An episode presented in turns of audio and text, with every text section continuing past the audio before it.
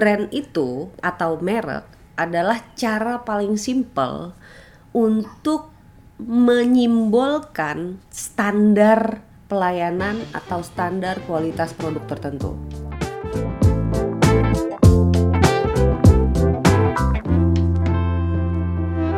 Halo teman-teman. Yeay, excited sekali Mr. Popo. Kembali lagi bersama Cerita Usaha. cerita usaha. Hari ini eh, kebetulan banget nih, nggak disengaja. Kebetulan gue, eh, Mr. Popo dan Mbak Dewi, kebetulan banget diundang di acara yang sama di Jogja Oleh Kementerian Perdagangan. oleh Kementerian Perdagangan hari ini. Direktorat, eh, pemanfaatan produk dalam negeri. Oke, jadi kebetulan gue eh, membawakan tema tentang pemasaran hari ini. Kalau Mbak Dewi tentang apa tadi Mbak Dewi? Kalau aku yang makronya, mengapa? Kalau aku why-nya kalau kata Semi. Hmm, hmm, hmm. Mengapa digital marketing itu penting? Kenapa pembukuan keuangan itu penting gitu.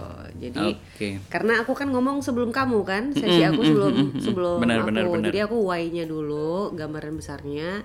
Habis itu diisi sama Mister sesi Iya. berikutnya setelah sesi aku. Nah, seru juga ya kita. Seru banget. ke Jogja. da- dari dari Tadi 100 sudah kali ya? lebih, tadi katanya 100 lebih ya. 100 lebih 100 itu orang ya. 100 orang lebih itu. Kebetulan banget karena tadi dari panitia juga emang nggak bilang ya ada Mbak Dewi. Nggak tahu Mbak Dewi dikasih tahu nggak ada ada gue. gue tahu ad- akan ada lo tapi gue nggak tahu hari ini gue pikir besok Gue seneng banget karena jadi udah gue seneng lah dia udah nih udah udah mau ketemuan tuh dari bulan lalu sih sebenarnya. Malah eh, keduluan sama Semi ya. iya Kemarin Semi bikin episode eh, yang Bedah ekspor usaha ya. dia. Bedah usaha. tapi yang ekspor dulu tapi Um, dia bikin lagi satu kan yang bedah usaha Jadi gue sendiri juga eh, udah bikin bedah usaha sih satu tentang tentang bengkel Vespa. oke cuma belum Kebetulan upload belum ya tayang, Belum jadi tayang. nanti kita tunggu. Setelah itu episodenya Semi ya, Mm-mm. yang bedah usaha di eh, bisnis fashion online kalau nggak Ah, salah. fashion online Habis itu ini deh kita Habis itu ini. Nah, kebetulan hari ini kita eh, karena udah banyak nggak update ya, terus kita sempat tadi sempat baca-baca di Instagram ya, DM banyak DM yang masuk, banyak pertanyaan, jadi eh, kita memutuskan untuk menjawab beberapa case di teman-teman yang yang teman-teman hadapi yang dikirimkan langsung ke DM-nya Instagram @ceritausaha. ini Nah. paling nggak bukti di sela-sela waktu Kesibukan. kita kesibukan kita kita tuh sebenarnya peduli loh sama Nah, teman-teman loh gitu loh Sambil ngeteh dan ngopi nih sambil ya di ngeteh dan Jogja. ngopi. jadi nanti kalau bunyi seruput-seruput dikit nggak apa-apa ya Jadi hari ini kita ngeteh dan ngopi bareng sambil bedah bisnis ya ceritanya Mbak ya Dewi. bedah bisnis nah ini siapa nih yang mau jelasin kasusnya Eh, pertanyaan dulu aja. Pertanyaannya kita bacain dulu ya. Gimana? nah pertanyaannya pertanyaan tuh gimana? kayak gini ada dari eh, ini kita pendengar kita dia cerita gini saya itu punya usaha di bidang jasa jadi dia itu sekarang kan emang lagi ngetren ini coach eh, apa eh, Mister personal trainer yang ke rumah-rumah Oke. Nah, personal trainer ke rumah-rumah. Dia punya bisnis itu dan karena dia bagus, klien klien aku bertambah. Dia bilang kayak gitu.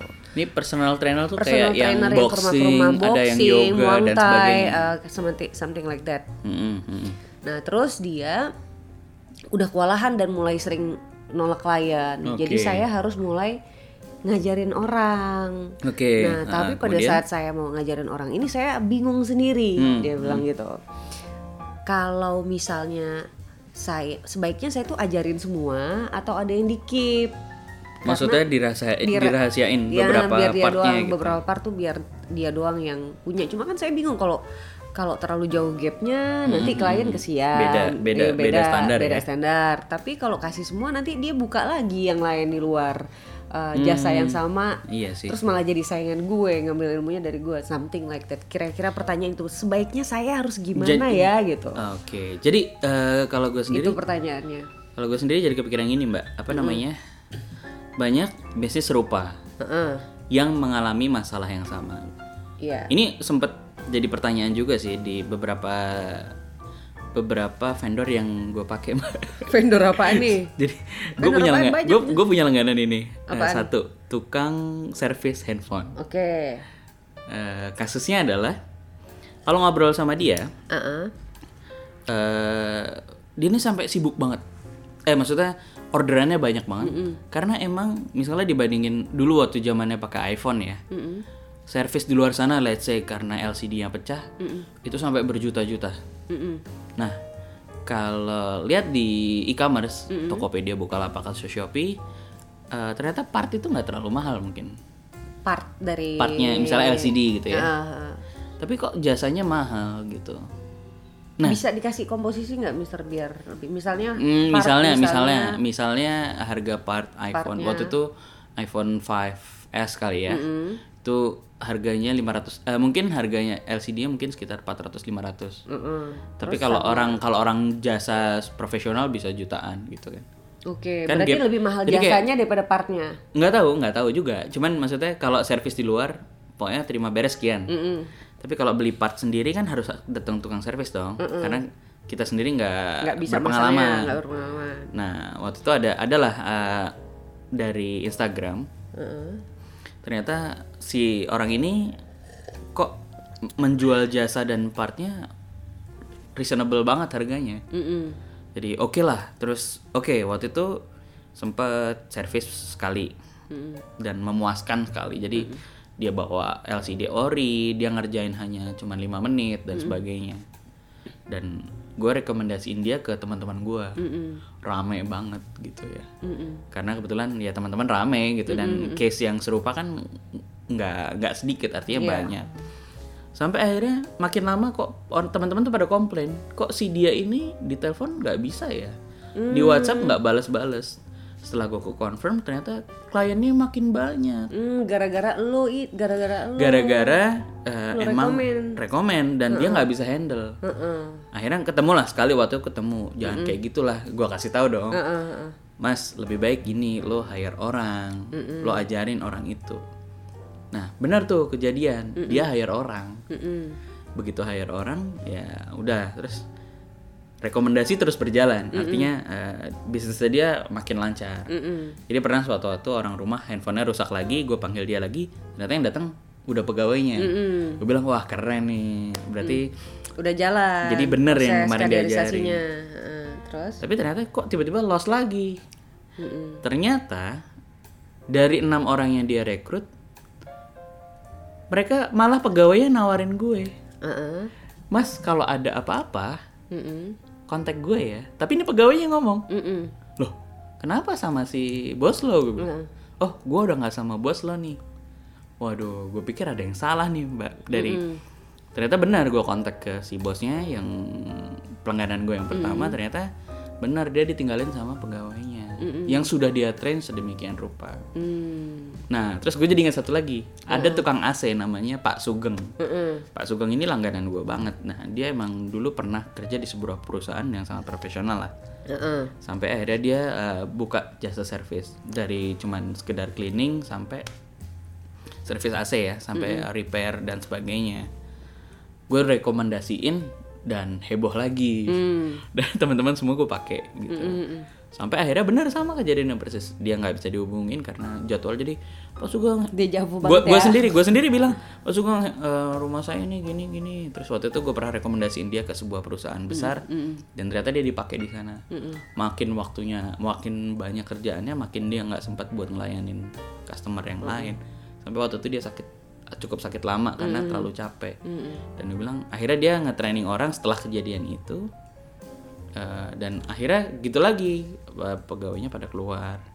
Nah dalam kesempatan kali ini mungkin gue coba mengambil Lesson learn apa lesson pembelajaran? apa sih sebenarnya yang bisa kita upayakan untuk kasus-kasus yang serupa kayak gini karena banyak ya bisnis-bisnis kayak gini ini ini hanya- Jasa khususnya. khususnya jasa sebenarnya teknikal ya tapi ini kan jasa Jasa. Mm-mm. Nah, aku supaya lengkap kasusnya kasus Ada tambahannya dua, aku tambah satu. Oke, kan oke, kamu tadi dua Ah, tuh, ah, ah, AC ah, siap, sama siap. servis HP. Mm-mm. Aku ada satu dulu waktu masih di UKM Center kita pernah mengundang narasumber. Dia itu tu- bukan tukang servis sih, tukang bikin eh, spare part.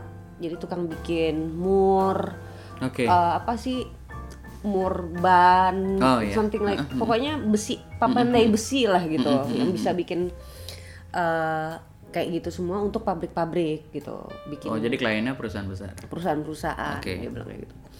Nah, kalau dia kasusnya lain. Mungkin karena B2B ya. Mungkin Iya. karena B2B. Jadi eh, dia nggak takut sama sekali ketika ngetrain karyawannya. Dia soalnya lama di Jepang juga. Dia belajar eh, budaya etos kerja Jepang tuh bertahun-tahun. Terus dia pulang ke sini. Jadi disiplin kerjanya dia udah kayak orang Jepang gitu. Itu yang dia tularkan ke teman-temannya, eh, anak-anak buahnya sehingga semua kliennya tuh kayak karena orangnya kayak eh, apa dedicated banget kliennya tuh entah ke mana entah gimana tuh percaya sama dia Oke. percayanya sama dia Sip. ini Kliennya dalam artian perusahaan itu. perusahaan eh, to- pokoknya semua pihak yang minta bikinin mur minta bikinin apa sesuai spek eh, kerak- eh, spesifikasi teknis yang berbeda-beda lah tentunya kan. Nah jadi jadi kisah dia ini mirip kayak kisah di negara-negara Eropa Amerika gitulah di mana pabrik nama pabrik nama perusahaan konsultan keseringan tuh pakai nama orang Nah, oke. McKinsey Kayak lawyer juga uh, ya. Slumberjee, Slumberger itu nama orang, Mercedes itu kan nama orang semua gitu. Kayak PH eh PH. Ya itu ya, Uh, firm Price ya. Waterhouse Coopers itu juga dari Iya, nama iya. orang gitu kan. Nah, jadi ketika dia tuh mengedukasi karyawan, dia bilang saya nggak takut sama sekali. Malah saya senang kalau karyawan saya ada yang udah berani buka sendiri. Oke. Dia bilang gitu. Kenapa seneng pak? Orang lain kan malah Hmm, hmm. Takut. takut, Takut gitu kan. ya. Oh ini malah seneng. Saya nggak ada takut-takutnya sama sekali. Karena ada satu hal Bu Dewi yang susah dia bilang. Masuk ke pasar tuh susah. Kalau trust Hmm. udah kebangun dia bilang kayak gitu. Iya, iya, iya betul. Nah itu jadi pada akhirnya dengan mereka buka sendiri, mereka training anak-anak baru di tempatnya sendiri. Saya dia tuh jadi subkonannya saya anak-anak buah saya ini. Jadi bisa subkon lagi. Bisa subkon lagi saya jadi I omsetnya see. bisa nerima lebih banyak lagi.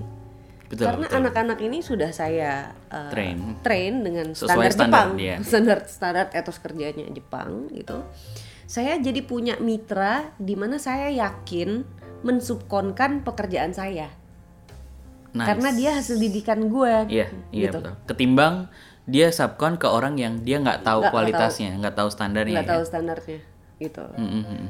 Jadi saya malah seneng, nggak ada sama sekali beban saya lakukan aja terus saya cetak aja terus Hmm, dari yang saya cetak ini karyawan Iya, iya. iya. bikin sendiri ya udah saya seneng gitu. Mm, mm, mm. Jadi itu yang itu yang yang ketiga. Nah Yang keempat ya? Eh, Yang ketiga eh, dong. Ketiga, ketiga. kan ka- Tadi pertanyaan ya. tadi pertanyaannya. Nah sekarang pembelajarannya gimana nih, Mister? Kalau dari gue ya, jadi kejadian kayak gini memang sebenarnya memang sulit dihindari ya. Sulit dihindari. Karena memang orang Sudah harus diduga akan terjadi aja lah. Jadi dari awal kalau kita punya usaha yang sifatnya seperti ini, mungkin banyak bisnis lain yang serupa. Kita sudah wanti-wanti dari awal, mempersiapkan lah at least. Kemudian eh, apa yang harus kita persiapkan? Kalau dari kacamata gue adalah satu, kita harus membangun brand Ya. Ketimbang gini misalnya service Android atau service iPhone tanpa brand. Jadi eh, kalau yang dijual jasa maka yang laku ya jasanya itu sendiri. Kalau kita punya brand, nah di dalamnya brand itu kan kita punya standar. Kita bisa bikin standar, standar harga, standar kualitas, kemudian ada garansi, ada standar servisnya, eh, pelayanannya bagaimana. Nah, jadi ketika daripada datang ngirimkan pegawai, oh saya mau bersihin let's say AC atau saya mau servis handphone, pegawainya datang. Tapi dia kosong, artinya uh, as a person ya, bukan sebagai bagian dari perusahaan. Dia bisa sambil misalnya pakai seragam, Ya harus pakai sepatu. pakai seragam terus eh, secara profesional misalnya dia bawa nota, bawa garansi, bawa apa pun yang menunjukkan memang dia hadir sebagai bagian dari brand ataupun usaha yang sedang dirintis itu. Mm-mm. Jadi paling enggak yang melekat di sisi customer adalah bukan personalnya, bukan teh bukan kecakapan si teknisinya, tapi adalah kecakapan Perusahaan. perusahaan. Iya itu. Satu itu mungkin. Mungkin keduanya apa Mbak Dewi? Kalau aku kedua mungkin di setuju 100% sama uh, Mister tadi aku cuma mau nambahin satu hal bahwa kadang-kadang UKM ini kan suka meremehkan banget brand. Jadi di UKM Indonesia itu kalau UKM mau daftar register itu kan ada kolom nama merek. Banyak yang ngisi kolom nama merek tuh toko kue. Dewi. Enggak, Oh enggak, toko, toko kue doang. doang. Oke. Kagak ada kalau Oke, oke. toko kue Dewi masih Mas- ada masih brand. spesifik gitu. Masih ada brand. Kagak ini isinya toko kue Oke, oke, oke. atau eh, singkong goreng. Udah.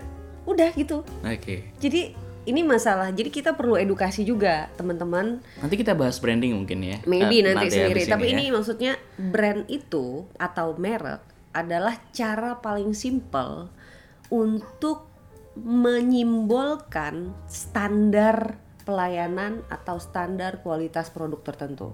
sekaligus melekatkan citra usaha itu Iya, ya di, di, iya. di diingatan si customer. Mm-mm. Jadi yang diingat bukan oh si Mas ini atau Mbak ini gitu kan. Kayak aku sekarang nih mungkin kamu juga sama. Kayak aku eh, karena sering keluar kota gitu ya. Iya. Kalau mau nginep, cari nginep, pasti aku carinya yang brand hotel. Iya. Karena aku nggak mau Tebak-tebakan. tebak-tebakan buah manggis gitu loh. Iya, iya benar. Kalau mereknya ini gue udah tahu kamar mandinya tuh nanti kayak gini, sabunnya kayak gini, begini. pelayanannya kayak gini, terus Iya, aku udah iya. tahu gitu loh. Jadi Hmm. mau nggak mau bukannya gimana, jadi karena kita lagi kerja capek, aku nggak mau ada kejutan-kejutan-kejutan lucu Harus yang bikin tebak-tebakan, ya. tebak-tebakan gitu males gitu ya ya. itu itu itu benar banget ya. Misalnya gini. Itu itu itu itu ketika ketika kita mau eh kalau kita sebagai customer ya, Heeh. mau servis lagi misalnya. Tiba-tiba harus hubungin Mas A. Mas A Ini kok yang datang Mas B? Kan bingung. bingung Tapi kalau yang datang Mas B ya bodo amat. Cuman dia dari dari kaos vendor vendor A. vendor A, Ah, ah, dari atau kaosnya dari- terlihat benar Ah, ah, itu Oh iya, ya nota udah. yang dia buat Ah, ah, at least oke, trusted nih karena pegangan pegangan kita sebagai customer adalah si perusahaannya. perusahaannya gitu. Hmm. Dan aku pernah nih, aku pakai eh, aplikasi massage online. Oke. Dia datang kagak pakai seragam. Dipertanyakan dong. Sebelum gue nanya kenapa lu kagak pakai seragam, dia udah minta maaf dulu. Bu maaf ya saya nggak pakai seragam. dia bilang itu bukannya saya ini Iya, iya, emang iya. lagi ini aja nggak kering atau apa dia ngasih nasihat gitu. Ja- Jadi paling nggak dia Hmm. oh iya. Ya di ini, situ- ini ini juga lucu ya. di situ- ini jadi ingat lagi. Ini ini case keempat berarti tentang massage ini. Sometimes eh ini ya maksudnya nggak maksud menyinggung mereka, cuman sometimes eh, terapis itu minta langsung kan. Ah, ah, suka suka oke deh daripada dipotong sama pihak yang punya menyediakan jasa langsung telepon saya aja Heeh, besok-besok langsung Besok-besok telepon gitu. aja saya. untuk beberapa untuk beberapa customer mungkin happy karena Dapat lebih murah. satu bisa lebih murah sedikit Sedikit, sedikit doang. dan buat terapisnya mungkin emang menghindari potongan ya tapi kita sebagai customer harusnya berpikir seandainya kita order tiba-tiba ada barang hilang di rumah misalnya. Atau servisnya buruk sekali. Mm. Komplain ke siapa? komplain ke mana? Kan paling kita bisa dongkol. Atau kalau misalnya eh, ya emang pakai jasa dia dan tiba-tiba ininya niatannya nggak nggak tulus atau emang niatannya dia emang jelek ya ya gimana? Iya. kan nggak ada proteksi. Proteksi apa pun garansi ya mungkin kalau dalam bentuk produk gitu ya. Nah jadi lagi-lagi untungnya punya brand, ya lagi-lagi emang eh, yang pertama adalah brand bangun brand itu. Diperkuat simbol-simbol itu dibangun simbol-simbol itu sampai lama-lama kalau membangun brand ini apalagi service ya, mau nggak mau memang metode yang paling kuat biasanya repetisi. Mm-mm, mm-mm. Artinya apa? Sebisa mungkin suatu simbol itu dimunculin sering-sering. Jadi waktu balas DM aku ada balas sedikit Mister si ini Mention. nih, mention ini ini si kasus ini nih yang eh, personal trainer nih. Aku kalau perlu kamu bikin kaos udah pasti kaos untuk Iya. semua coachnya. Mm. Terus bikin paket ketika klien itu langganan, ambil paket langganan tertentu, langsung kasih anduk yang udah ada emboss logonya, Ya, eh, jadi yang melekat brandnya ya. brandnya. Jadi logo itu tuh harus berkali-kali dilihat sama konsumen. Ya, betul. sehingga nanti pelan-pelan dia akan nempel sendiri gitu loh. Yang menempel bukan teknisinya. Bukan teknisi, bukan coachnya. Coachnya, iya betul. Tapi ini simbol yang aku suka nih. Ini simbol kehangatan personal trainernya passionate, antusias. Aku semangat kalau Dan dia bisa mengkurasi orang-orang yang sejenis sama dia. iya gitu. Nah, Terus mungkin yang kedua adalah eh, standarisasi ya. Standarisasi semua prosesnya. mm-mm. Jadi misalnya gini, eh, contoh ya. Ketika order dilarikanlah semua ordernya ke satu nomor. Mm-mm. Jadi hubungan teknisi itu tidak ada hubungan eh, ini dihandle sama teknisi ini, nanti kontaknya ke dia. Jangan, dilempar lagi. Jangan, jangan. Harus kembali ke satu nomor Ah, itu. satu nomor jadi emang kita investasikan waktu atau kalau belum ada pegawai mungkin eh, bisa kalian jawab sendiri eh bisa kalian manage sendiri eh, CS-nya mungkin ya.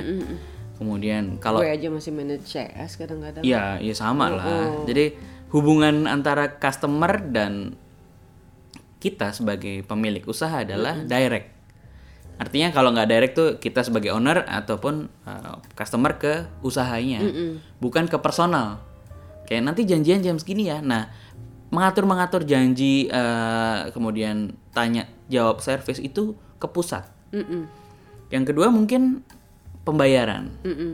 Jadi standarisasi pembayaran. Ya harus ke mana? Misalnya eh, spare part dari mana atau bayarnya ke mana ke pusat gitu ya. Kemudian yang ketiga eh, ini tadi ya mengenai standarisasi ya itu kan udah tuh termasuk. Jadi semuanya dipusatkan ke satu satu titik ya.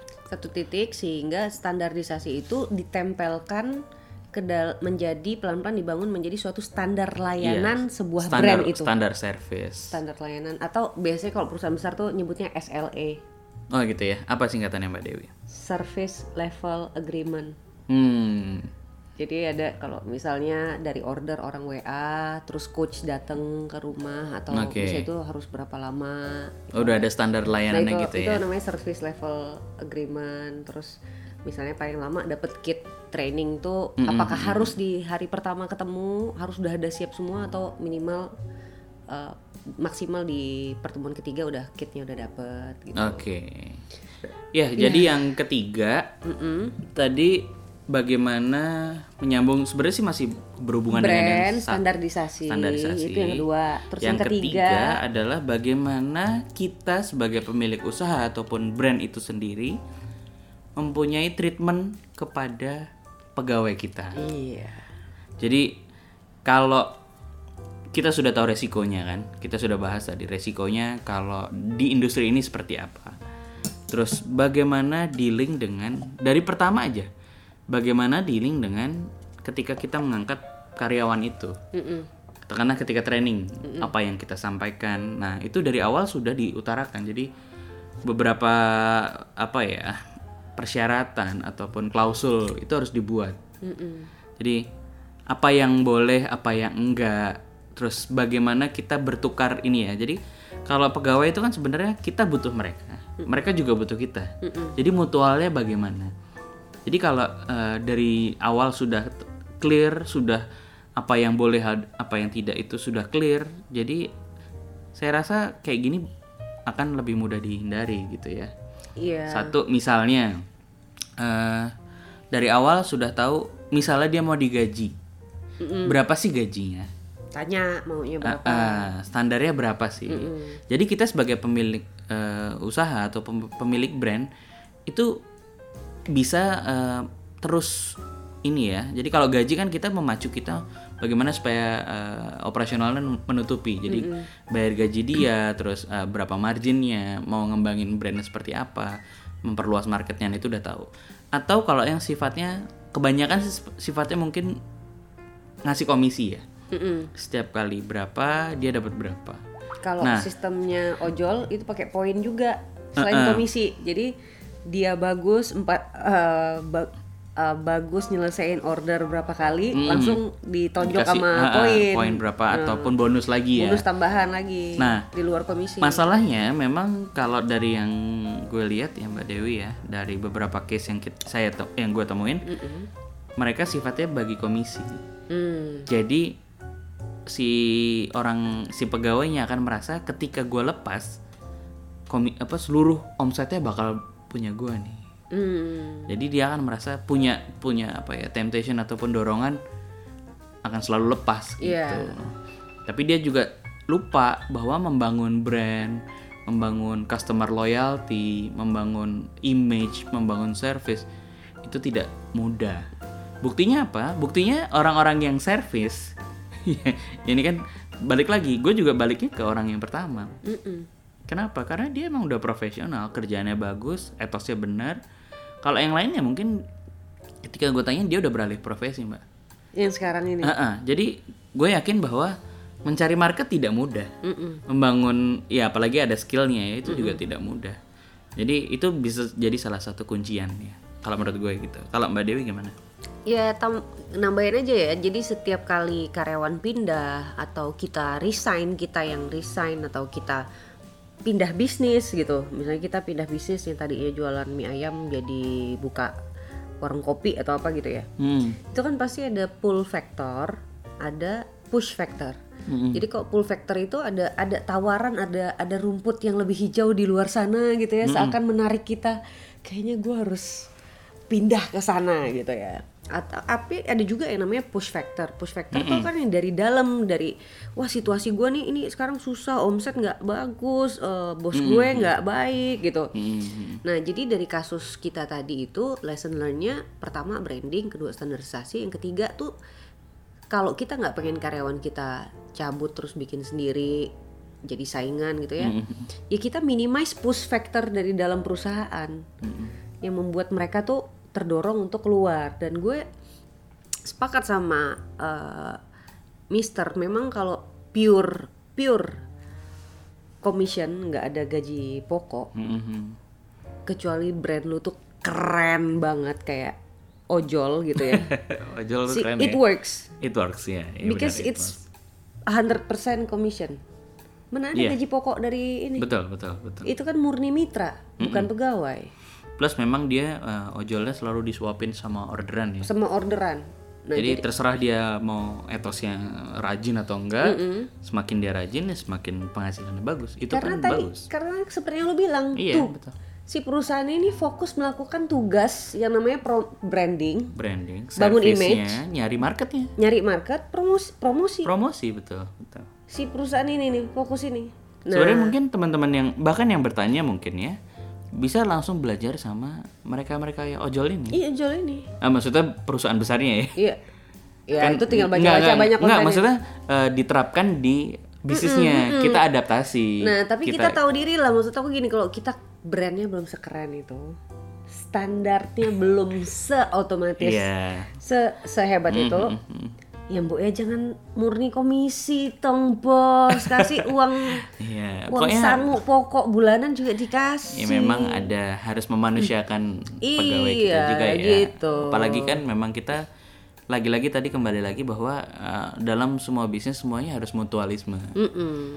Dan pertanyaan kunci di awal ya sebenarnya, eh gue sanggupnya segini. Ah, ah. Kalau belum berani nanya lu minta berapa, Mm-mm. paling nggak kita nanyanya, eh Biar- gue sanggupnya segini lo mau biar nggak memang gitu. memang biar biar biar memang memang deal dan fair ya. Deal dan fair dan kalau deal dan fair itu maksudnya gini ketika memang sudah eh, tidak fair artinya dia dipaksa mau, kerja ah. dia merasa kurang ya itu adalah sebuah kewajaran dan secara natural mereka keluar ya itu ada nggak apa-apa. Nggak apa-apa gitu. cuman kan memang kita harus sam- sama-sama ya tadi eh, punya sistem udah jelas kalau memang tidak sesuai ya nggak apa-apa. Dan sekali lagi kalau kalau gue sendiri sih balik lagi sih mbak Dewi ke konsep ya kita beragama sudah tahu bahwa rezeki itu sudah ada yang ngatur. Tidak ada, tidak akan tertukar. Ah, ah, tidak akan tertukar. Jadi eh, ya intinya kita ber, ber- ber- apa ber- berlaku ataupun mempersiapkan dengan semua preventif semua persiapan yang kita lakukan sebaik mungkin karena yang namanya jualan ya Mm-mm. semua kan harus kita siapkan gitu Dan ketika orang itu cuma lagi latah, sorry itu saya kalau untuk konteks Indonesia ini banyak banget latahnya. Kayak tadi kan salah satu omongan yang gue sampaikan ke teman-teman peserta Oke. adalah eh, UKM kita nih susah untuk tumbuh besar salah satunya kan ada masalah di dalam diri UKM sendiri karena instead of kolaborasi si UKM ini mereka kan saling bersaing. Hmm, hmm, hmm. saling gibah. Produk dia ini aku lebih baik ini ini ini kayak kayak gitu Atau atau yang belum punya bisnis ikut jadi followers. Kebanyakan kita juga yang, gitu yang ya. kedua tuh latah Lata. jadi awalnya aku reseller kamu Mm-mm, terus tiba-tiba bikin terus aku sendiri. bikin sendiri Sosokan gue bisa baik. aku bisa enak banget dia aku bantuin jualan aku cuma dapat komisi doang dia dia yang kaya aku ini Hmm, bikin sendiri taunya bulan kelima "Ma- mas aku ambil lagi dong dari kamu." itu papis jus kayak gitu tuh Oh, or, o- Ores juga gitu. Iya jadi ada risa- ada agen yang berhenti nggak- lama nggak ngambil karena ternyata dia bikin sendiri Iya, iya, iya, iya. tapi la- belakangan selang beberapa eh, ini lagi Karena ya lagi, lagi-lagi mungkin Papis Jus juga udah punya brand. Mm-mm, karena Papis ada brand itu juga Papis itu ngebantu punya pasti karena brand itu SOP produk yang bagus. Spesifik. Ah, ah, servisnya juga udah mulai jelas. lumayan pelan-pelan Nah, itu kan emang by design ya. by design lah Semuanya masa kayak gitu Iya, makanya kan semua itu harus by design. Jadi ketika dari mulai awal dari start kita harus sudah tahu misalnya apa aja sih yang bakal kira-kira kita harus bayangin dulu sih. Mm-mm. Nah, jadi kita juga dari awal juga sudah preventif apa aja yang kita harus siapin. Seandainya belum nih, misalnya teman-teman masih terjebak di industri yang sama seperti ini dan belum punya yang tadi kita bicarakan, yuk segera kita benahin. ya Jadi artinya ini PR juga buat kita semuanya. Termasuk gue juga, Mbak Dewi juga kan Mbak Dewi di Papis Jus juga ya.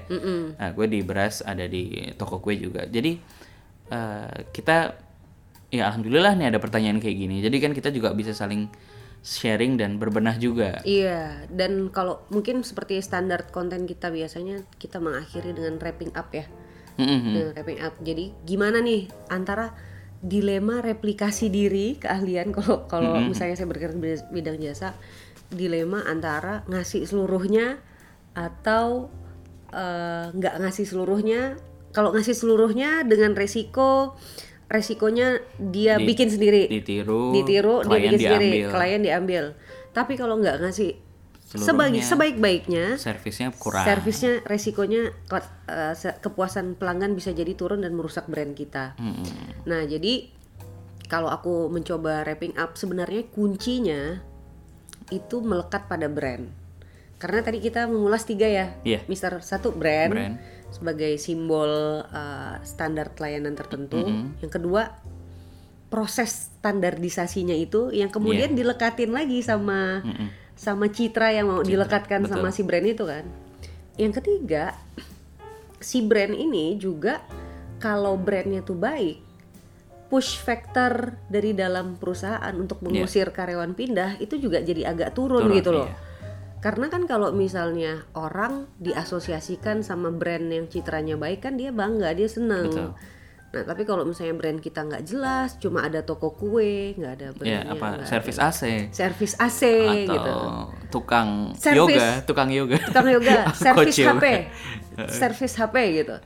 Nah itu kan itu sebenarnya men- meningkatkan push factor dari dalam tuh kalau kita nggak ngegarap brand juga. Nah Betul, jadi betul. dari tiga hal yang kita ulas tadi dibungkus lagi jadi satu, ternyata obatnya itu menggarap branding. Betul. Gitu. Mungkin eh, habis ini ada sesi khusus, Sesi khusus. kita bahas branding apa aja sih di dalamnya. Ya, eh, tapi ada yang minta satu lagi tuh minta tuh? Mister membedah standarisasi justru Oh gitu. supaya perusahaan bisa ditinggal-tinggal sama lu dan nggak apa-apa lu nya ke Jogja. Oh jadi ini mau langsung dibacain sekarang nih? Nah, ini kita mungkin nanti episode berikutnya mungkin standarisasi dulu, Bro. Oh, oke. Baru branding. Baru kita masuk. Nah, Biar bisa antrian, masuk sesuai antrian. Sesuai antrian. Sesuai antrian, kasusnya masuk. Oke, jadi eh, sudah disimpulkan dari Mbak Dewi. Mungkin hari ini eh, di episode kali ini hanya satu pertanyaan dulu Satu ya. pertanyaan dulu. Dan ini cukup, Udah cukup kita panjang. kita cukup panjang dan mungkin bisa buat kita belajar bersama apa pun industrinya, baik jasa maupun produk, mungkin eh, hal-hal seperti ini bisa diterapkan di bisnis teman-teman semua yang mendengarkan. Ya, sip. Dan jangan lupa sekali lagi eh, kami terus mengingatkan untuk follow terus Instagram @caritausaha. Untuk apa? Untuk bisa bertanya-tanya yang kayak gini nih. Karena dari pertanyaan kalian yang masuk itu malah justru jadi topik yang Akan kita ulas. akan kita ulas gitu ya. Sama teman-teman jadi tahu kapan episode terbaru Nah, nongol.